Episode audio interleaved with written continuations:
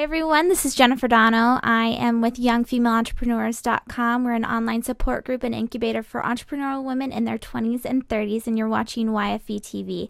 And today, um, on this particular episode, we do it every Thursday at 6 p.m. Pacific Standard Time, 9 o'clock Eastern. And uh, this particular episode, I have on a number of guests. The first one is actually Shanley Knox. She is the founder of the Nakate Project. Uh, which is very exciting. Somebody that I've been following for a little while now, and I actually. Uh, was on her blog last night and probably lost an hour or so going through all of her writing. It's fabulous. You guys will love her. Um, but she's going to be sharing uh, with us her perspective on the Kony 2012 um, viral marketing campaign that Invisible Children have going on right now. She does a lot of work in Uganda and will be sharing um, what she thinks about it, pretty much, and a little bit about her company and what we as young female entrepreneurs can do to help. So, um, very exciting. Along with her, we also have the pageant professors on who's they're going to be making their YFE profile debut. There's four of them, they're co-founders and they're going to be sharing a little bit more about their company, what it means to be a young woman in business and uh, to partner with other young women as well. Uh, so I am on chat. If you guys have any questions for Shanley or for the pageant professors as we go, this is an hour long, so you're more than welcome to chat in a question. Uh, we're on, if you go to on.com fb.me slash yfetv just to make it a little bit more complicated for you uh, you can go ahead and chat in there. But since we do have a lot programmed in i'm going to go ahead and cut right over to shanley.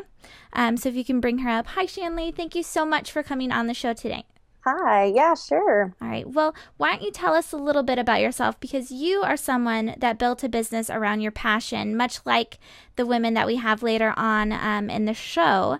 And uh, so maybe tell us a little bit about why you started it and what you do. Um, okay. Well, I started the Nakate project um, in late 2010. Um, I started it actually after I spent some time reporting um, in Uganda, I was working for a nonprofit um, that had sent me over to basically just research what they were doing, what they needed to do more of. Um, so I spent two months living there in a village in central Uganda and um, just interviewing people that had been helped by the organization, interviewing people that needed help. Um, and I left um, I had been traveling back and forth to Uganda and to Haiti since I was about 18, but I just really left with a new passion to do something um, and felt like I had a responsibility at that point because I had just seen so much. Um, so, about six months after I returned home, I started this project. Um, which basically works with women in central Uganda that are in smaller villages. Right now, we're working in a village called Kakoge. So we bring in artisans from bigger cities um, to train them in making um, different handmade goods that um, there's not a local market for because there's not a lot of tourists in central Uganda. And then um, they export their goods to us and um, we sell them here in the fashion market. So I've been doing that for a little over a year now. Wow. So, uh, just to be clear, you're not a mm-hmm. nonprofit. You're more of what they're kind of very trendy right now social entrepreneur. Yes. Right. Yes. Okay. So, maybe tell us a little bit about why you decided to go that route versus the nonprofit route. Okay. Um, well, that was that was kind of a difficult decision for me. Um, I spent a long time thinking about it because I was worried that if we became a social entrepreneurship, people would think that that meant we were sending less money or that we were doing less good um, because we weren't really willing to be a nonprofit. And then I realized there was this whole movement um, of just people being educated and educating others on how actually being a business can enable you in a lot of ways to help more directly. Um, so, kind of the crux of my decision was that being a social entrepreneurship, I could send money directly to these women and I could give them each a salary and that I didn't have to funnel through a project um, or have a board here decide what I did, but I could just um, really decide with my Ugandan team where the money should go and pay each woman individually. And I felt like I had a lot more control that way of um, how our relationship went based on how they wanted it to go on the ground and what made them happy. So. That's awesome. Okay, so if you're just joining us now, we're talking with Shanley Knox, and she's the founder of the Nakate Project, and she does a lot of work within Uganda. And we do have uh, the chat open over on Facebook, so if you're there, if you have a question for her, um, you're more than welcome to post it on the chat, and I'll make sure to relay it over. Uh, so she was just telling us about why she chose the social entrepreneur route versus the nonprofit. Um, now you went to Uganda and you didn't necessarily want to start a business, correct? It wasn't like you were going there and thinking, uh, "How can I export these things out of here?" Um, yeah. So who? Tell us about the process of starting. Who advised you on how to do business in another culture and, and I mean a third world, really? How how did you learn the ropes? Um, I really feel like in a lot of ways I'm still learning the ropes. Um, but really, I was very fortunate um, because I went over with a nonprofit that was small, and so they were willing to give me a lot of um, support in starting, just as far as conversations and advice. And they had been a lot there a lot longer than I had.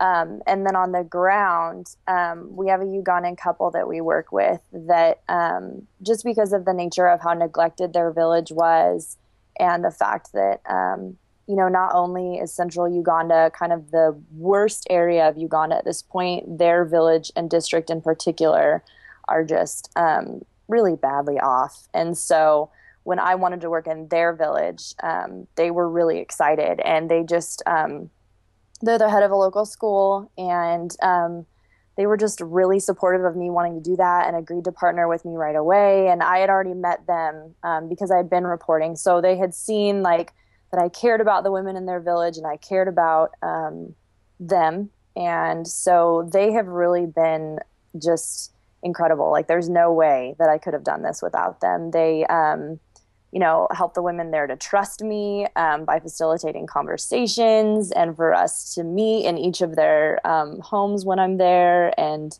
just talking to me about, you know, this is how we do things in Uganda. This is something cultural you need to understand. Um, and then I have an, I also have a friend there. Um, his name's Morris, and he's in his late twenties. And a lot of times, um, he works as my translator or just kind of giving me advice on the culture. And he's really tech savvy. So, you know, I'll take a laptop over for them and he'll set them up with internet and set them up with Skype. And so um, he's been really helpful as well. It's nice. So it's definitely not just a one woman show. You have a lot of people out there that are supporting you. Yeah, yeah. That's good do. to know. And then a personal question your okay. family, yeah. uh, what did they think about this? The whole um, process. Well, I've always, I mean, since I was, when I was 18 was kind of the first time that, um, you know, I called home and I was like, hey, mom, I'm going to Haiti for the summer. And um, she kind of read reports on, like, you know, warnings about going to that area of, of the world and was like, no, you are not. And my dad was like, no, this is great. Like, have her go. And my dad's always traveled. And, um, really he's been a lot of the drive for me to travel. And kind of when i was a little girl he always gave me stuff that he um, he had picked up you know he's he's an army brat and then continued to travel afterwards. So my whole room has always been stuff from all over the world that's from my dad. Um, and he's always encouraged me you know like just get on a plane and do it. So i think nobody was surprised. Um, i was headed to washington d.c um, you know, for like a third interview with a newspaper there, and then kind of called home and was like, "Hey, actually, I think I'm gonna keep working in Africa, and I'll be home in a week." And they were like, "Okay, that's great." Wow. so, yeah, so I think everyone kind of expected it after how much I had gone back and forth, but um, yeah. So. so you talked a little bit about how you were you're still kind of learning the ropes as you go. So, mm. if you mm. can talk about a couple failures maybe that you've had, um, especially in working, like we were saying, in a different culture, third world country, what are some of the th- lessons that you've learned? Um, maybe the hard um, way too. um, one of them, I think the most difficult one actually was um, had to do with Morris, and he and I have been good friends for probably two years now. Um, and he was having seizures the last time I was over there, and I had no idea why. And um, he started having a seizure in the middle of traffic in Kampala, which is basically a three hour grid where you're just stuck. Oh so um, I was the only person doing anything about it. And it was just incredibly stressful and, you know, this medical emergency in the middle of Kampala. And, you know, I really felt like there was only one way to deal with it. Like we had to get him to a clinic and we had to deal with it. And I, um, you know, I was very, um, you know, one of my friends laughed and said that I went all white girl on them. But I was very like, you know, we need to do this and we need to do it now and you need to turn off the radio and you need to listen to me. And, you know, even though it was definitely a good thing that we got him to a clinic and he got muscle relaxers and all of that stuff, um, you know, later the thing I was criticized for was freaking out. And I realized that, um, you know, in their culture, that's just not something that um, is acceptable that you just don't start freaking out in the middle of a situation even if you're stressed and you're you know it's a medical thing and you know you just you remain calm and you are respectful to the men in particular around you um, regardless of how you're feeling at the moment and um, then the other mistake i made was um, that was also kind of difficult was um, that someone had asked to borrow money from me to pay for something. And two months later, I asked for it back. And they didn't really tell me um, that that offended them. But I found out later through someone else that actually, a lot of times when you borrow money from someone in Uganda, what you're really saying is, I don't have the money to pay for this. Would you do it for me? And I'll return the favor at some point, kind of a thing. And instead, you know, I was very American about it and was like, hey, you know, you borrowed this money. Can I have it back now?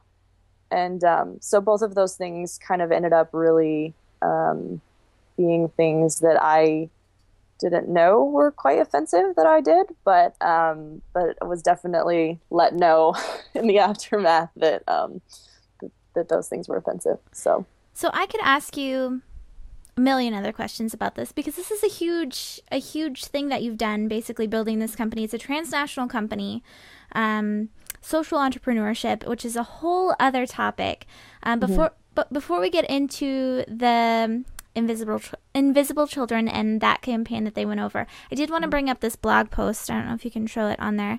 Um, so mm-hmm. Shanley wrote this blog post uh, last night, I want to say.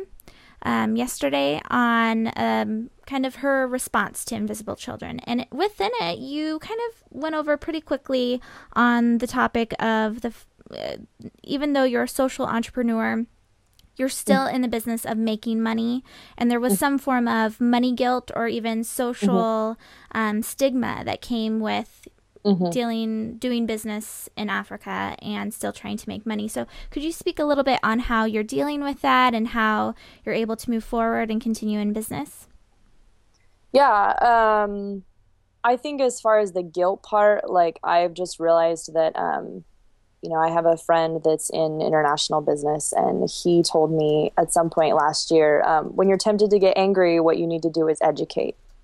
And I think I hit a point where I realized that the people that were critical of me for um, spending money um, that I made through my business um, on myself, whether it be my phone bill or my car insurance or whatever it is, didn't really understand the nature of the business, and that perhaps if I explained it to them, um, they wouldn't be critical anymore. And I really have discovered that that if I can be patient and I can just say, you know, actually this is, you know, this is how the business works. They're they're usually pretty supportive and they understand. Um, but in the beginning, I just had a lot of guilt with, um, which I think a lot of people do. I think that's very common. You come back from a place where people are starving and you feel like this is life and death. You know, like what if they don't feed their children this month? What if their children can't go to school? And, you know, like, you know, you just start stressing about that every time you spend money. Um, but I hit a point where I felt like I was going to completely burn out. And I uh, had a friend that was like, either you have to start taking a salary or you're going to find a full time job and they won't benefit anyway. So you need to take a salary. And um, that was kind of the point where I started, um, you know, taking a salary. Um, so I just I take a percentage, and sometimes I take less than my percentage. um, but uh, you know, other months I'll maybe take a little more and make up for it. But um, you know, I I just have worked really hard to kind of talk to people that are in business and that understand the business and can help me with budgeting and figuring out how much is fair to pay myself. And um, that continues to kind of be an ongoing thing that I'm figuring out. But, you know, I realized, you know, I am, I, I did found this and I am the one that's, um, you know, running it with along with other people. But um, without me, it would cease to exist at this point. So, you know, I need to be able to take care of me. So that's kind of been a, a lesson that I've had to learn. So, like I said, there's probably a hundred other questions I could ask on that, but I did want to get to uh, the which you just showed, mm-hmm. the Kony 2012, and uh, what Invisible Children has done. And within that same blog post where you talked about the money guilt, being mm-hmm. a social entrepreneur, um, you use the line. You say Uganda's been working to save itself for a long time now. Mm-hmm. You say that in your blog. So, where do you think that Invisible Children, which is a nonprofit, uh, where do you think they're missing the mark?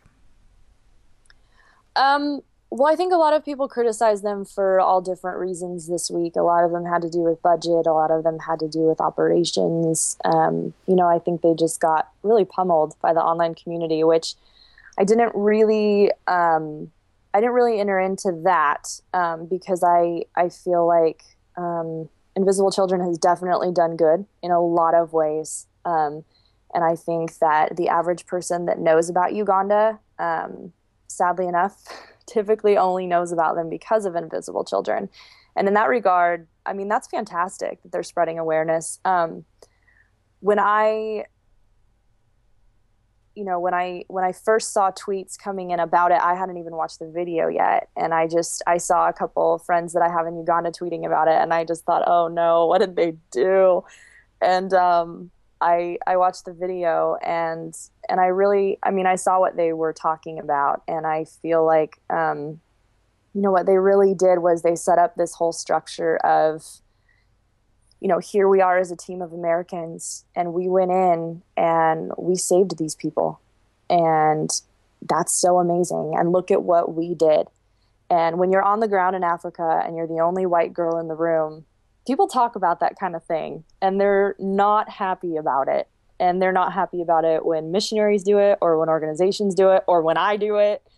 Um, and so, kind of, um, you know, they, they get really frustrated when, when we come in and instead of acting like it's a partnership, you know, really what we're doing is we're creating a business off of their need and we're making money off of their need. And, um, you know, we're kind of creating, um, creating possibly a, a, bigger issue than there is. The, the LRA is certainly a huge issue, but um, you know, the head of the crisis tracker tweeted me yesterday, really frustrated that people were continuing to say that the campaign was about Uganda, and he was like, you know, clearly this campaign is about the Congo, and um, you know, I.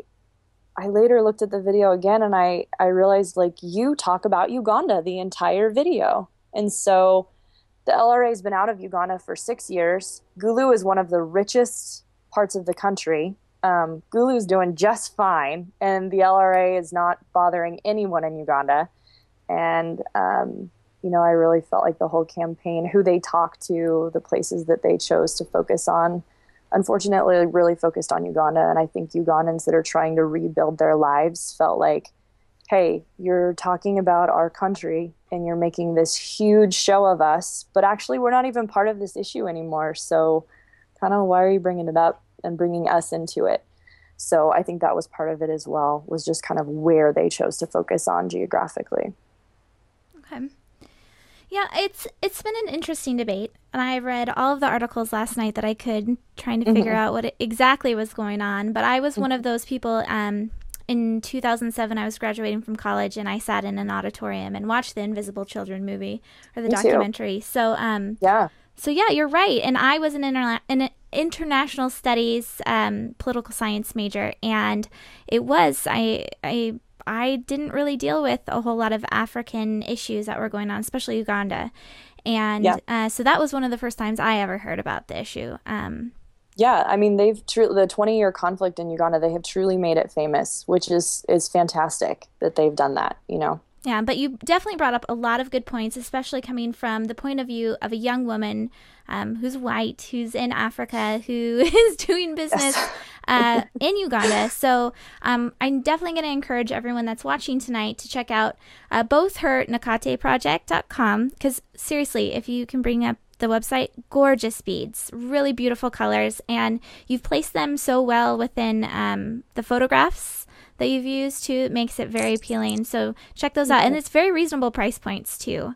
Um, and also your blog. And can you say the ad- the address of your blog? Yeah, it's voyem v o y e m dot net. Perfect. Yeah, it's a really good bo- blog, especially um, you talk a little bit about business in there and a little bit about your personal self and how you got to the point of starting this business. It's a fun read. Um, you write like a movie, it's like a book. It's fantastic. and I really love it and appreciate it. So thank you. Uh, thank you so much for coming on the show. I really appreciate it. And yeah, um, hopefully everyone got something out of it. Um, but yeah, so we're going to have Nicole. Prita and their team from Pageant Professors on next. Shanley, I hope we can do something else with YFE and the Nakate Project in the future. Yep, thank you. All right, thank you. Have a good night. You too. So that was Shanley Knox. And like I said, nakateproject.com is a fantastic. Um, I'm actually going to bring on pageant professors now. So they fantastic. might jump in. So it's a fantastic organization, um, fantastic business. And like I said, it's not a nonprofit, it's a great example of social entrepreneurship. And Shanley's very. Um, very careful about how she words things and how she goes into everything. But so we just talked about the Kony 2012 project um, or the campaign that Invisible Children's doing. Same week, unfortunately. I, well, I don't want to say unfortunately because they're both, you know, great causes out there. Uh, but another organization launched their cause, uh, the YEC, and it's called Fix Young America. I don't know if you can pull up that screenshot.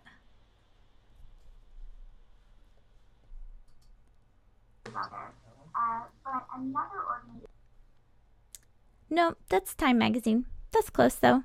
Uh, so, uh, so the screenshot is the next one. Um, I think it's number four. Yeah. So anyway, it's the YEC Fix Young America piece, and you can go to fixyoungamerica.com to find out all about it.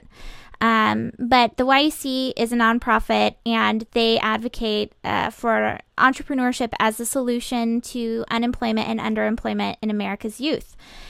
And uh, so right now they're running a big campaign using Indiegogo and um, they've been featured in countless magazines. Scott Gerber, I'm sure all of you have heard his name. He's on um, MSNBC, he's on CNN. Every channel that I click on, he's got his face on there somehow. So, yeah, they have this little thing where it's Pass the Baby, and you're able to go to fixyoungamerica.com and actually enter in one of your solutions because this is a solution based campaign where they're saying, what, what do you suggest would be the, the, the fix all of America's unemployment. And I apologize, I'm trying to get um, pageant professors on and talk at the same time. um, but Prita's actually on. We can go ahead and say hi to Prita while I get everyone on. Prita, do you want to say hi? Hi, everybody. We are so excited. Yay! This is going to be really fun. So, um, Prita, I've got. Ooh, Nicole is coming on. Let's see if we can get her on too. See if we can get her on too.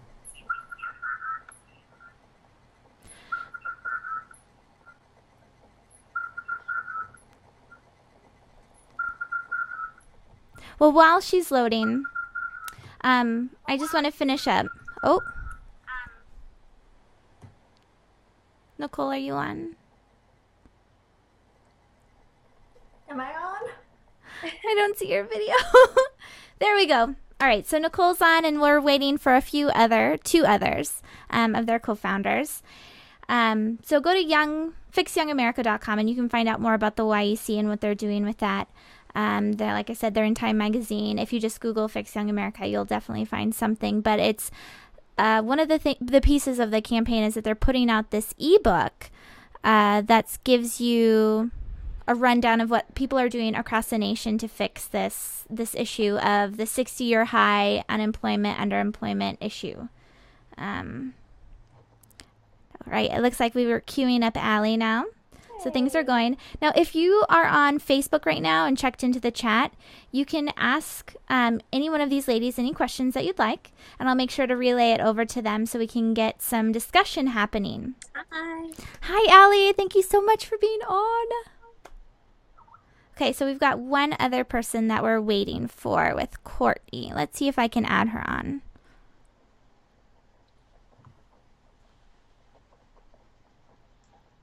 Are you on Skype showing?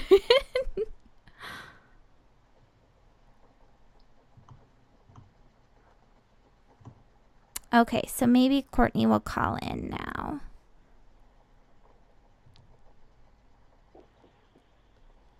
Sorry, that's a problem with having four of us remotely. We're all in different parts of the country. Yeah, no, I think that's awesome. So, Pageant Professors uh, is YFE's latest profile. And like they said, there's four of them, and they are at every corner of the country.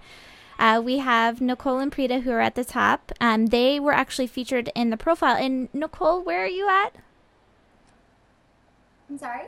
Where are you located? I am in Maryland. In Maryland, that's right. And then Prita, you're in New York? I'm in DC. I'm, I'm technically in uh, Atlanta for work right now for a couple more weeks, but I'm based out of DC. Awesome. Okay, let's fix this up a little bit. So now we've got Allie and Courtney on too. And Allie, where are you located? I'm in Scottsdale, Arizona. Perfect. Okay, and Courtney, where are you? I'm in New York City. Okay, so if you are just joining us, we have Nicole. I'm getting a little bit of feedback. Echo.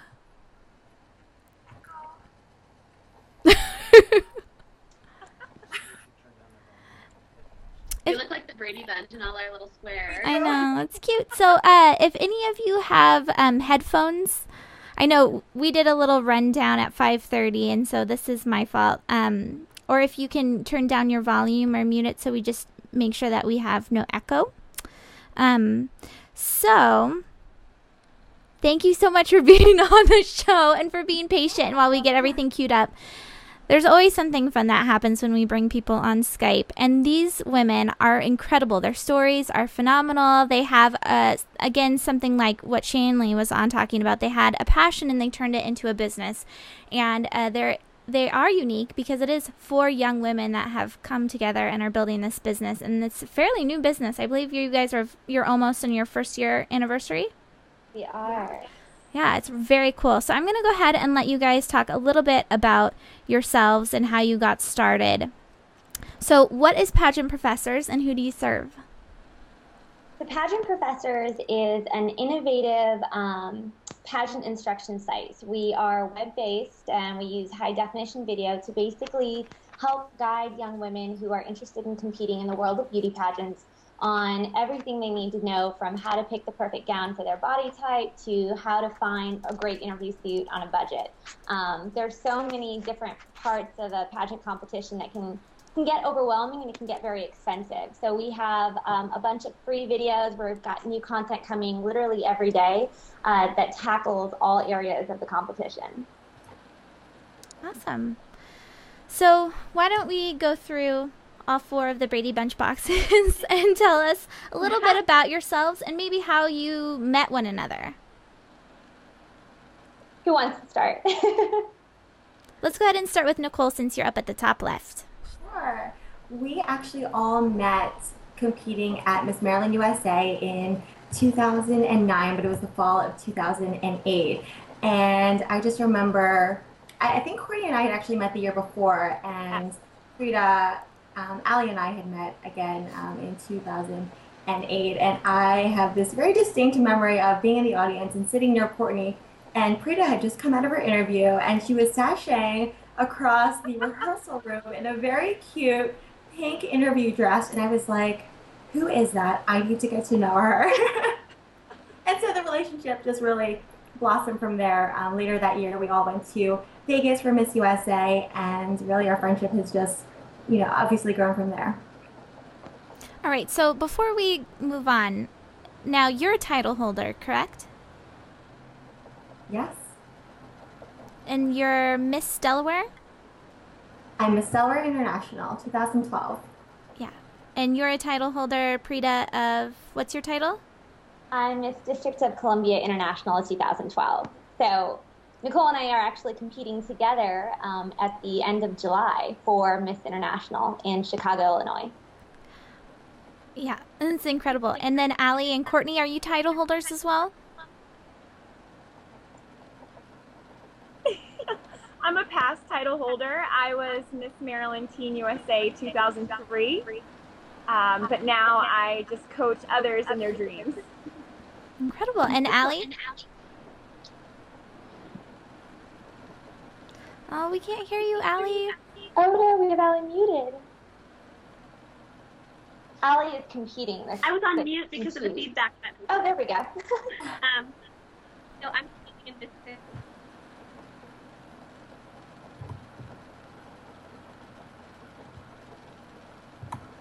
We still didn't get it. Um, Nicole, what's Allie's? What is she doing?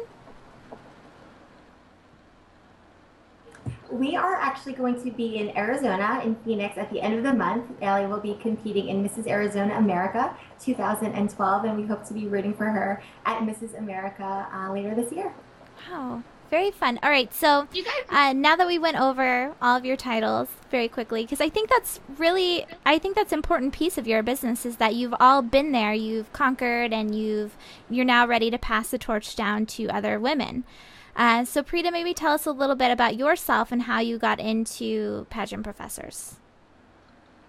So, pageant professors um, actually started because the four of us, after competing together, we stayed very close friends, as uh, Nicole mentioned. So, we would go for kind of monthly or quarterly brunches together. And there was actually one brunch where we spent about four hours talking about nothing but pageant stuff. And it was, oh my gosh, did you see that competitor? She was fantastic.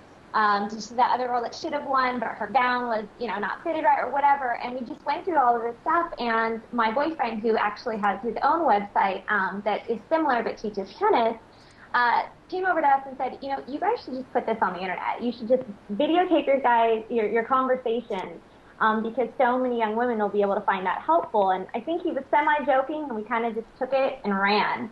Um, and so the last year has been fantastic because when we're creating our topic list and we're going through the content, it's just amazing how much stuff. Um, I mean, we've been competing for years on end, but if we go back to what it was like the very first time we competed, there's just so many things I didn't know. And if you're new or not in the pageant world, pageants are expensive. An entry fee can be upward from $700 to $2,000.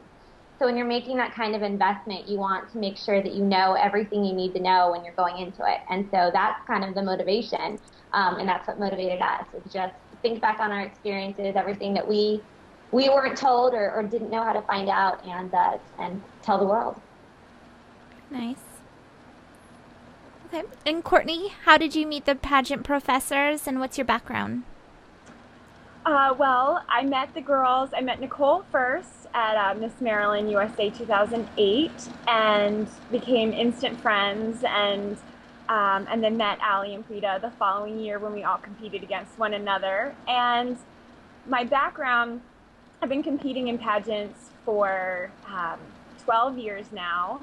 And um, then from my pageant experience went on into the modeling world and which is why I'm living in New York now as a full-time model and so I'm able to kind of take my modeling experience and my pageant experience and combine the two together because there's so many tricks and tips that I learned about photography and how to walk in a gown and hair and makeup tips that work so well with pageant professors as well. Very nice. Now you were saying that you help other women. Or do you do actual in-person, one-on-one coaching with women? I I have for about eight years now. Um, I work with um, girls that want to compete uh, for various different titles. I've worked with girls who've gone on to win their national titles, and I worked with a twirling company, uh, twirling troupe that are actually world uh, world champions, and I coached over 60 girls for the twirlers to go on to compete for Miss Major Majorette of America. So I really do like to see the girls take you you know, start from the beginning and work their way up to achieving their dreams. Very nice. Now, and Nicole and Prita, do you do any type of in-person one-on-one coaching as well?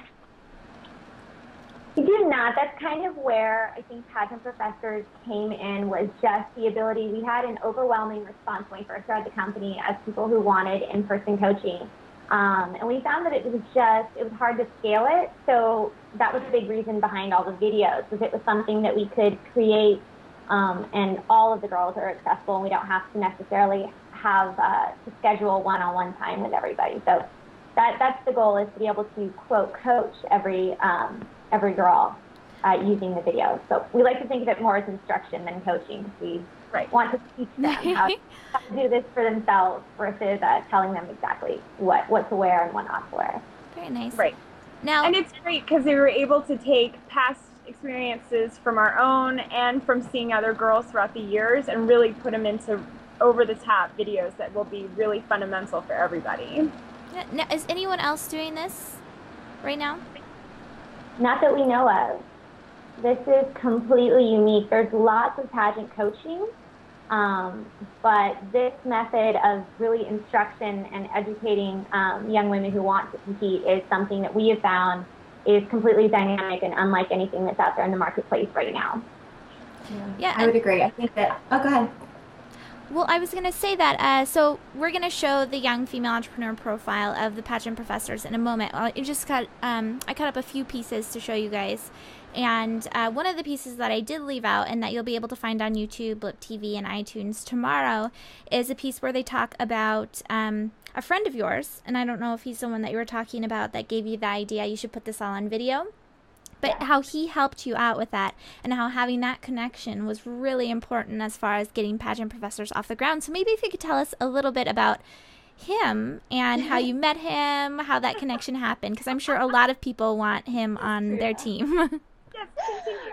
Um, well, he's actually my boyfriend, and uh, I'm not sure if he's watching tonight. He's out in Indian Wells, California, but he has a website called, um, and this is a very memorable name. It's called fuzzyyellowballs.com. It is a web based tennis instruction website, um, and they use high definition video uh, to uh, teach you how to play tennis and improve your tennis game. So um, he had a lot of the foundation for going into a web based instruction site, and he really helps me. I mean, he coached me through every um, part of the way. And, and we actually, when we first started with pageant professors, we were using um, FYB's cameras and we were using their studio and their setup until we could um, afford to buy our own cameras and our own you know microphones and setup. So he was instrumental in this entire process. I think pageant professors would not exist if it wasn't for the support of um, and his name is adam Saminsky. i should give him a name. Um, adam Saminsky and actually will hamilton of, pageant, or of um, fuzzy yellow balls. So it's fuzzyyellowballs.com yes Okay. It's a very fun site, and they're actually um, they go to the tournaments themselves. So they're out in Indian Wells, California, right now, covering Rafa, Nadal, and all the other uh, tennis gods um, while they're playing in that tournament. So. Well, that's I and I remember I forget what the exact conversation was around it, but after um, you talked a little bit about him, I went to fuzzyyellowballs.com and I was just like, this is incredible. It really was. And so you're able to see how, um, if you go to pageantprofessors.com, you can see the, the, the the similarities, I guess. Oh, yeah. And so it worked really well. Um, but before we go on any further, I wanted to play a short little clip of the pageant professor's profile that we're going to be have. Um, it's going to go live on youngfemaleentrepreneurs.com. So just a short little two minute video and then we'll cut back and we'll add some discussion if you're over on facebook watching this live make sure that you chat in with questions since we have all of the ladies on the skype call this is your chance Um, you know, the main difference is that um, most contestants are using a personal one on one coach. And so the benefit of that is obviously that you have someone that's dedicated um, and available, you know, whenever you have a question um, and things like that. But, um, you know, the purpose of the videos was really to reach um, a broader audience and at a much lower cost yeah, the scalability of it is, I think, really, really key. Yeah. Um, there's obviously tons of pageant fans in the US, but even more abroad. And so we really wanted something where we could access everyone. I mean, for the most part, if you are looking for a pageant coach, you're kind of restricted to your geographical area. Um, so if you're in a rural, you know, city in Kansas, um, you might not be able to have that face-to-face time with a pageant coach because there might not be one in your area. So that's where we come in. Yeah, and just to tag on to that, we have a subscriber who's from Kenya, and she was asking us about um, some advice on entering, you know, several pageants throughout the year, and we were just so overwhelmed by, you know, just being able to reach the global audience. Reach a global audience.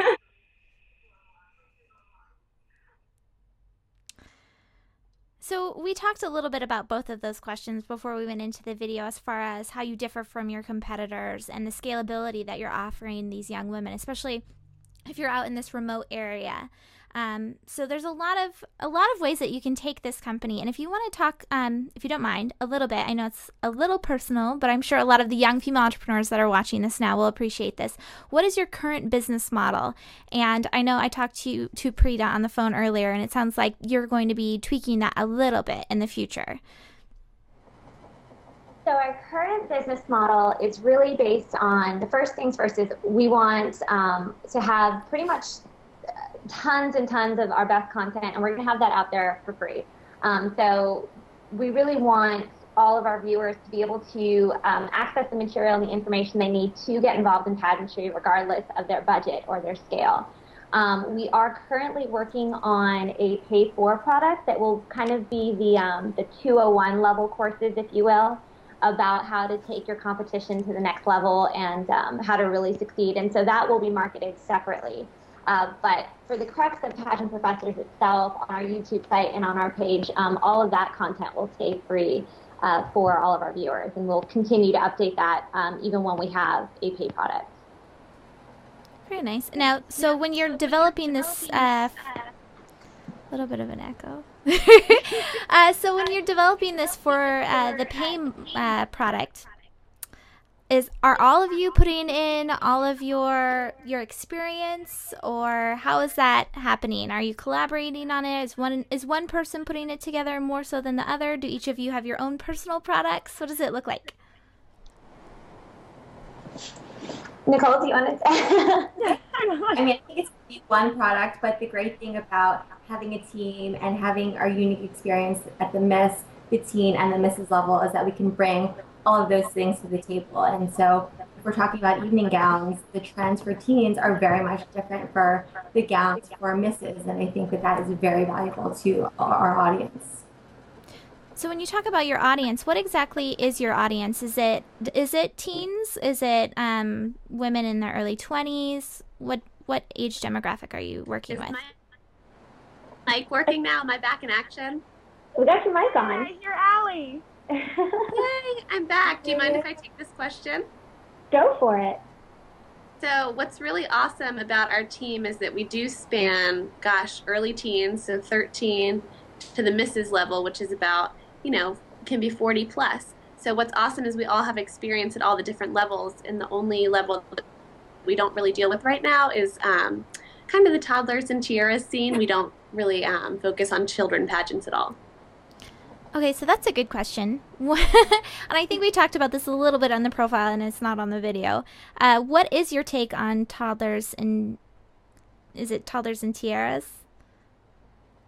I think we probably each have a different opinion on it. Um, I was never involved in child pageantry, so um, you know, and and the media hasn't really given it the most uh, positive light. So I don't know. There's a lot. I mean, even as an adult, when you're putting yourself out there, when you're on stage, and you know, it's easy to see it as a form of rejection if you don't win, if you don't make the cut. And um, sometimes I wonder if that's just a little too much pressure to put on a young girl who is still kind of coming into her own and figuring out who she is to, to say that, well, you weren't good enough or you're not good enough because the crux of pageantry is go in there, be yourself, and they'll love you for who you are. So I think if you're younger, it's easy to walk out of there and say, okay, well, I was myself, but they didn't like me, therefore I'm not good enough. So that's my personal opinion. That's not the pageant professor's opinion, but. Right. Uh, and Courtney, what about you since you deal with a lot of the teens?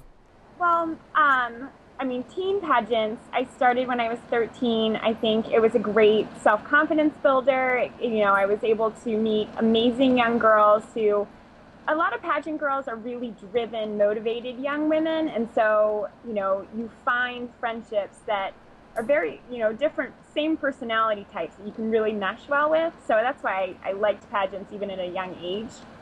I mean, I don't necessarily like you know toddlers and tiaras over the top glitz pageants, but I do think you know there are non glitz pageants for young girls that are more age appropriate and more about talent and just getting out there and being on stage. And I think the experience of being on stage is something that really is beneficial in you know later years and you know even into adulthood. Are you having to deal with this? And maybe Allie, you can answer a little bit um, since we haven't heard too much from you, unfortunately, and I'm really sorry about that because it sounds like uh, you have an, a very unique perspective on building a business. Um, I think you, um, Prita, and you could tell me if I'm totally wrong on this, but Allie, did you just have a baby? I did. She's awesome. She okay. is about to turn seven months old. I can't so, believe that now that you have a seven a seven month old a baby which is incredible by the way because i've seen unfortunately people can't see you on the camera right now um, but she looks incredible. And i think either prita or nicole were saying that you basically lost all the baby weight and got back into shape in six months which is awesome. Congratulations on that. Um, thank you. I basically sat on my couch and ate spaghetti for nine months so i had 50 pounds to lose. Wow. Well I mean, when you're pregnant, you do what you need to do, I guess. I have a, a 19 month old too, so I get it. Uh, so I wanted to ask you then, Allie, um, if you have you have a small child now, are you going to be putting him or her into pageants, or is that something you'll wait and you know what? My let them make and the I, choice? My husband and I have talked about this. Um, we've talked about this at length. I think um, pageants are probably most appropriate for um, the preteen age level. I think at that level, you start to incorporate community involvement and platforms, which I think is um, part of the crux of being involved in pageants. So I think um, prior to that age level, it's mostly about physical appearance. Um, and I want my daughter to be exceptionally well rounded. So I think I'm going to wait till she's a little bit older when she can kind of understand um, the thought behind having a platform and being a champion for um, charity work. Very nice. And so I have a couple questions after we watch the next preview. So we have one more video of the YFE profile that you'll be able to find tomorrow at youngfemaleentrepreneurs.com. And this one's especially fun and interesting if you're watching and you're a young female entrepreneur. Again, if you have any questions for the ladies, definitely pop on over and type it in and I'll make sure it's relayed over to them. But I'll catch you back in a couple minutes. I don't think we're ever not working. It's so sad to say, but it's like, yeah. you know, if we're working out or if we're shopping or if we're, you know, I was at the ice skating rink the other day and saw a girl whose styling I loved and thought it would be great for the, I mean, it's just, it's so hard to, I think, turn your mind off. Um, I feel like everything I do and I see now, um, I automatically relate back to our business or how we can use that to, um, you know, to, to some way improve what we're doing online. I completely agree. Everything I see, everyone I meet, I see as another opportunity to, you know, like we said, collaborate or team up with, um, or include on the website somehow. Yeah, I think a great example is um, play tennis, and you know, out there playing tennis one day, and I was, this is a great workout. We should create a tennis workout for pageant girls who don't want to go to the gym but still need to uh, to you know tone up for this is perfect. So I think it's examples like that of you know we have hobbies and, and try to do them, but somehow they always come back full circle to uh, to pageant professors.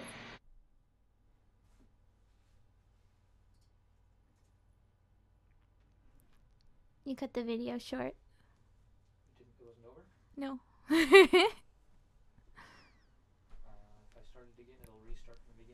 Um, so um, you'll have to go to youngfemaleentrepreneurs.com to watch the rest of that piece. But it was about to go on to tips of partnering with other young female entrepreneurs, which I think is important. Uh, so I'm actually in the room right now in the studio with my dad, who I partner with uh, for our web hosting company, Ovaleye. This is our Ovaleye TV studio, and we do a lot of videos in here. And it's an interesting balance when you partner with your parent. Um, but when you partner with another young female entrepreneur, another person who's going through similar life stages, there's a whole other mix of of fun things that could enter into it. So since we missed the video explanation, let's see if your tips change a little bit. Uh, so, can you guys talk maybe a little bit about what your top one or two tips, each one of you, in uh, working both with another young female entrepreneur and also working virtually? Because, like you said, none of you actually live in close proximity to each other. Let's communication is key. I mean, that's something that we have found is, is at the heart of everything we do. Um, we have weekly group conference calls, Skype calls, um, and then we're all on email probably about two dozen times a day back and forth on text messages and whatnot because especially when you're dealing with the internet, the pace of everything is so quick with social media, with Twitter. When there's questions asked, we need to get answers turned around quickly. So um, we are always in constant communication. And it, and you'll notice that you know if there's one day that someone's not available, it's like the world stops. we just kind of we have to plan for those moments ahead of time. But uh, yeah, communication is yeah, iPads, iPhones, everything. Very nice. Nicole, why don't you talk a little bit about, um, cause you talked in the video about your habits, your work ethic, I guess. Um, I don't, I'd say that term loosely because it sounds like you guys just work all the time. That's your work ethic. Uh, so maybe talk a little bit about how that helps in collaborating and building a company with other young female entrepreneurs.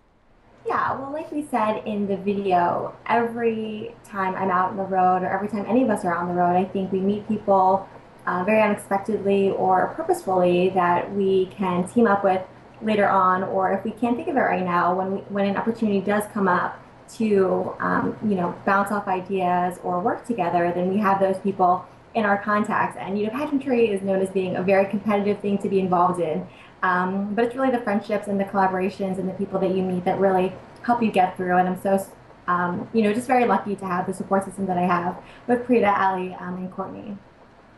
Very nice. And now, Courtney. Uh, do you get along with them all the time? Nicole and Prita talked about in the profile that every once in a while um, they'll disagree on something, and they are such good friends that they're able to basically say, mm, "No, we're not going to do that. Let's move on to an, another item." Um, Courtney, do you have similar experiences with that, or are there moments when you're just like, "I really can't stand you. I need to hang up the phone right now"?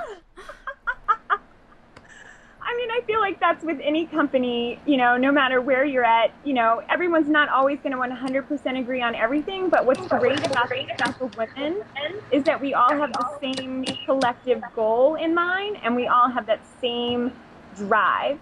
So, you know, whether or not we agree on a topic or the way something's going to work, like communication is so important and we all are so open about what we think and what we think, you know, is best for the project that we're all going to put our ideas up there and work together to hash it out because in the end, we just want what's best for the company. All right, so that's an interesting piece and Allie, I am so sorry you're having issues with Skype. Hopefully she's back on now. Um, so Courtney, you brought up a really good point because that is something that Prita said too, and that you all have common goals she mm-hmm. said that in the profile. Um, you all have a common goal, and you are so driven in order to achieve that, and that's really helped within um, your company and the the the structure that you've built around that. I also talked to Prita this morning about how you're still trying to define your roles within the company and what it is that you're responsible for. Allie is on video. awesome. See, doesn't she look fantastic? Um, I cannot believe you just had a baby. So, um, so Allie, why don't you, uh, since you just popped on, um, why don't you talk a little bit about? Because we were just talking about um, how you work with another young female entrepreneur. Um, why don't you tell us a little bit about where your strengths are within this team and um, maybe where you see yourself in a couple years with pageant professors? So, I guess starting off with my strengths on this team. I think I'm very like even tempered and even keeled. So if there's like a disagreement about a topic or if people have differing opinions, I try to kind of keep the peace and kind of like mellow everybody out. It's all to be good. Everything's okay. Um, so I think kind of just remaining calm is my strength. Um, where do I see myself with pageant professors in a couple of years? Um, hopefully, um, with this platform, we can become sponsors to state and national level pageants and really help their contestants prepare for the big event that's about to take place. Awesome. Uh, Courtney, since you're right up there next to her, why don't you tell us a little bit about your strengths and where you see yourself with pageant professors in a couple years? Um, well, I think one of the main things that I bring to the table is my experience doing teen pageants um, and competing at Miss Teen USA. Um, I have, you know, I've been there, I've done that, and I know kind of the ins and outs of the teen pageant world. Um, and my past coaching experience, I think, really helps too, knowing like what completely novice, you know, contestants are looking for um, when they're trying to prepare for their first pageant. And ultimately, my goal for pageant professors is to really, you know, be the number one um, pageant uh, online network for any girl that's interested in getting into this field and really, you know, enjoying and knowing every aspect that they need to know about the pageant world. And I, I really want to see pageant professors dominating. I like that, dominating. so Prita, tell us it is aggressive. So let's uh, let's hear from Prita. Maybe tell us a little bit about again, same question, what your strengths are, and um, maybe even add in what your vision is for two years and how that differs from when you got started in the in the whole pageant professors building a business game. So in terms of uh, so my my particular background, I luckily have the uh, the access to FYB and to Adam Saminsky and all of his knowledge. So um, I get to run with a lot of the business aspect of it, um, really working with the marketing, the online search engine search engine optimization, um, building the brand, kind of online marketing a little bit. I also do a lot of the behind the scenes, the tech stuff, so the building the site, the editing the video. Um, all of that is kind of is kind of me, um, but we all have pageant experience. So when we're talking about collaborating on an article or on a, a video, um, we each have varying experiences, and so I do too as well. And, and my first couple of pageants were a mess. and it's good though because um, I can look back and say, oh my gosh, I had no idea what I was doing because no one told me X, Y, and Z. And so we get to create videos that, that address those. Um, in terms of the future for pageant professors, you know, to be quite honest, um, it's kind of drinking out of a fire hose right now. I don't think that we expected all of the attention and all of the following. And we're so appreciative and humbled by it. Um, but it, it's moved at a much quicker pace than I think we expected. So we're still laying out the plans, but just like Allie said, um, I think our goal is to be uh, sponsors at national and state level pageants. Um, and a big part of that is to recruit girls to even get involved. There's so many girls that will come up to us and say, I'd really love to compete. I just don't even know where to get started or what, what pageants to be involved in. So um, I think that that will be a big crux of it. And then again, like we're talking about the, the more in-depth um, videos, we've got our 101 courses and now we're, we're stepping it up to our 201 levels and, and going from there. So we really want to help guide these young women um, through through every stage of the pageant competition. Very nice. So to wrap everything up, because I could go on and on and ask you a few other questions, but you'll have to go to youngfemaleentrepreneurs.com to find out um, more about them tomorrow when we'll air their their full profile. And you saw a few photos in there that'll be in, on the website too, and you can kind of get an idea of what their videos are like. But I want to wrap it up with Nicole because we talked a little bit on the video about you, the undergrad, and the importance of going to college and what that says about you as a person. But Nicole, you actually have an MBA, so maybe talk a little bit about how you bring that MBA into the business, and um, also. Same question as Prita where do you see pageant professors in two years? And if you say the same thing, that's totally fine. Um, and how does that differ from when you were first sitting around the table saying, hey, let's put this in, on video?